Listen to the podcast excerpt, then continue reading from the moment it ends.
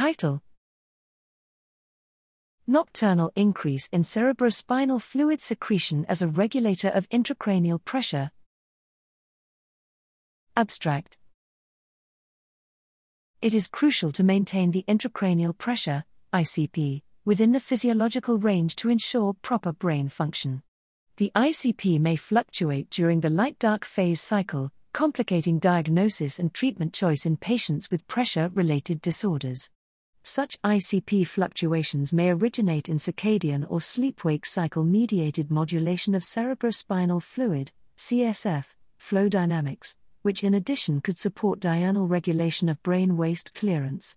Through a combination of patient data and in vivo telemetric pressure measurements in adult male rats, we demonstrated that ICP increases in the dark phase in both species, independently of vascular parameters. This increase aligns with elevated CSF collection in patients and CSF production rate in rats, the latter obtained with the ventriculocisternal perfusion assay. The dark phase increase in CSF secretion in rats was, in part, assigned to increased transport activity of the choroid plexus Na plus, K plus, 2Cl cotransporter, NKCC1, which is implicated in CSF secretion by this tissue.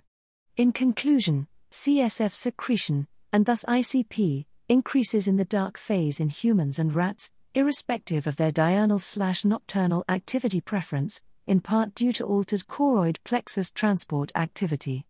Our findings suggest that CSF dynamics are modulated by the circadian rhythm, rather than merely sleep itself.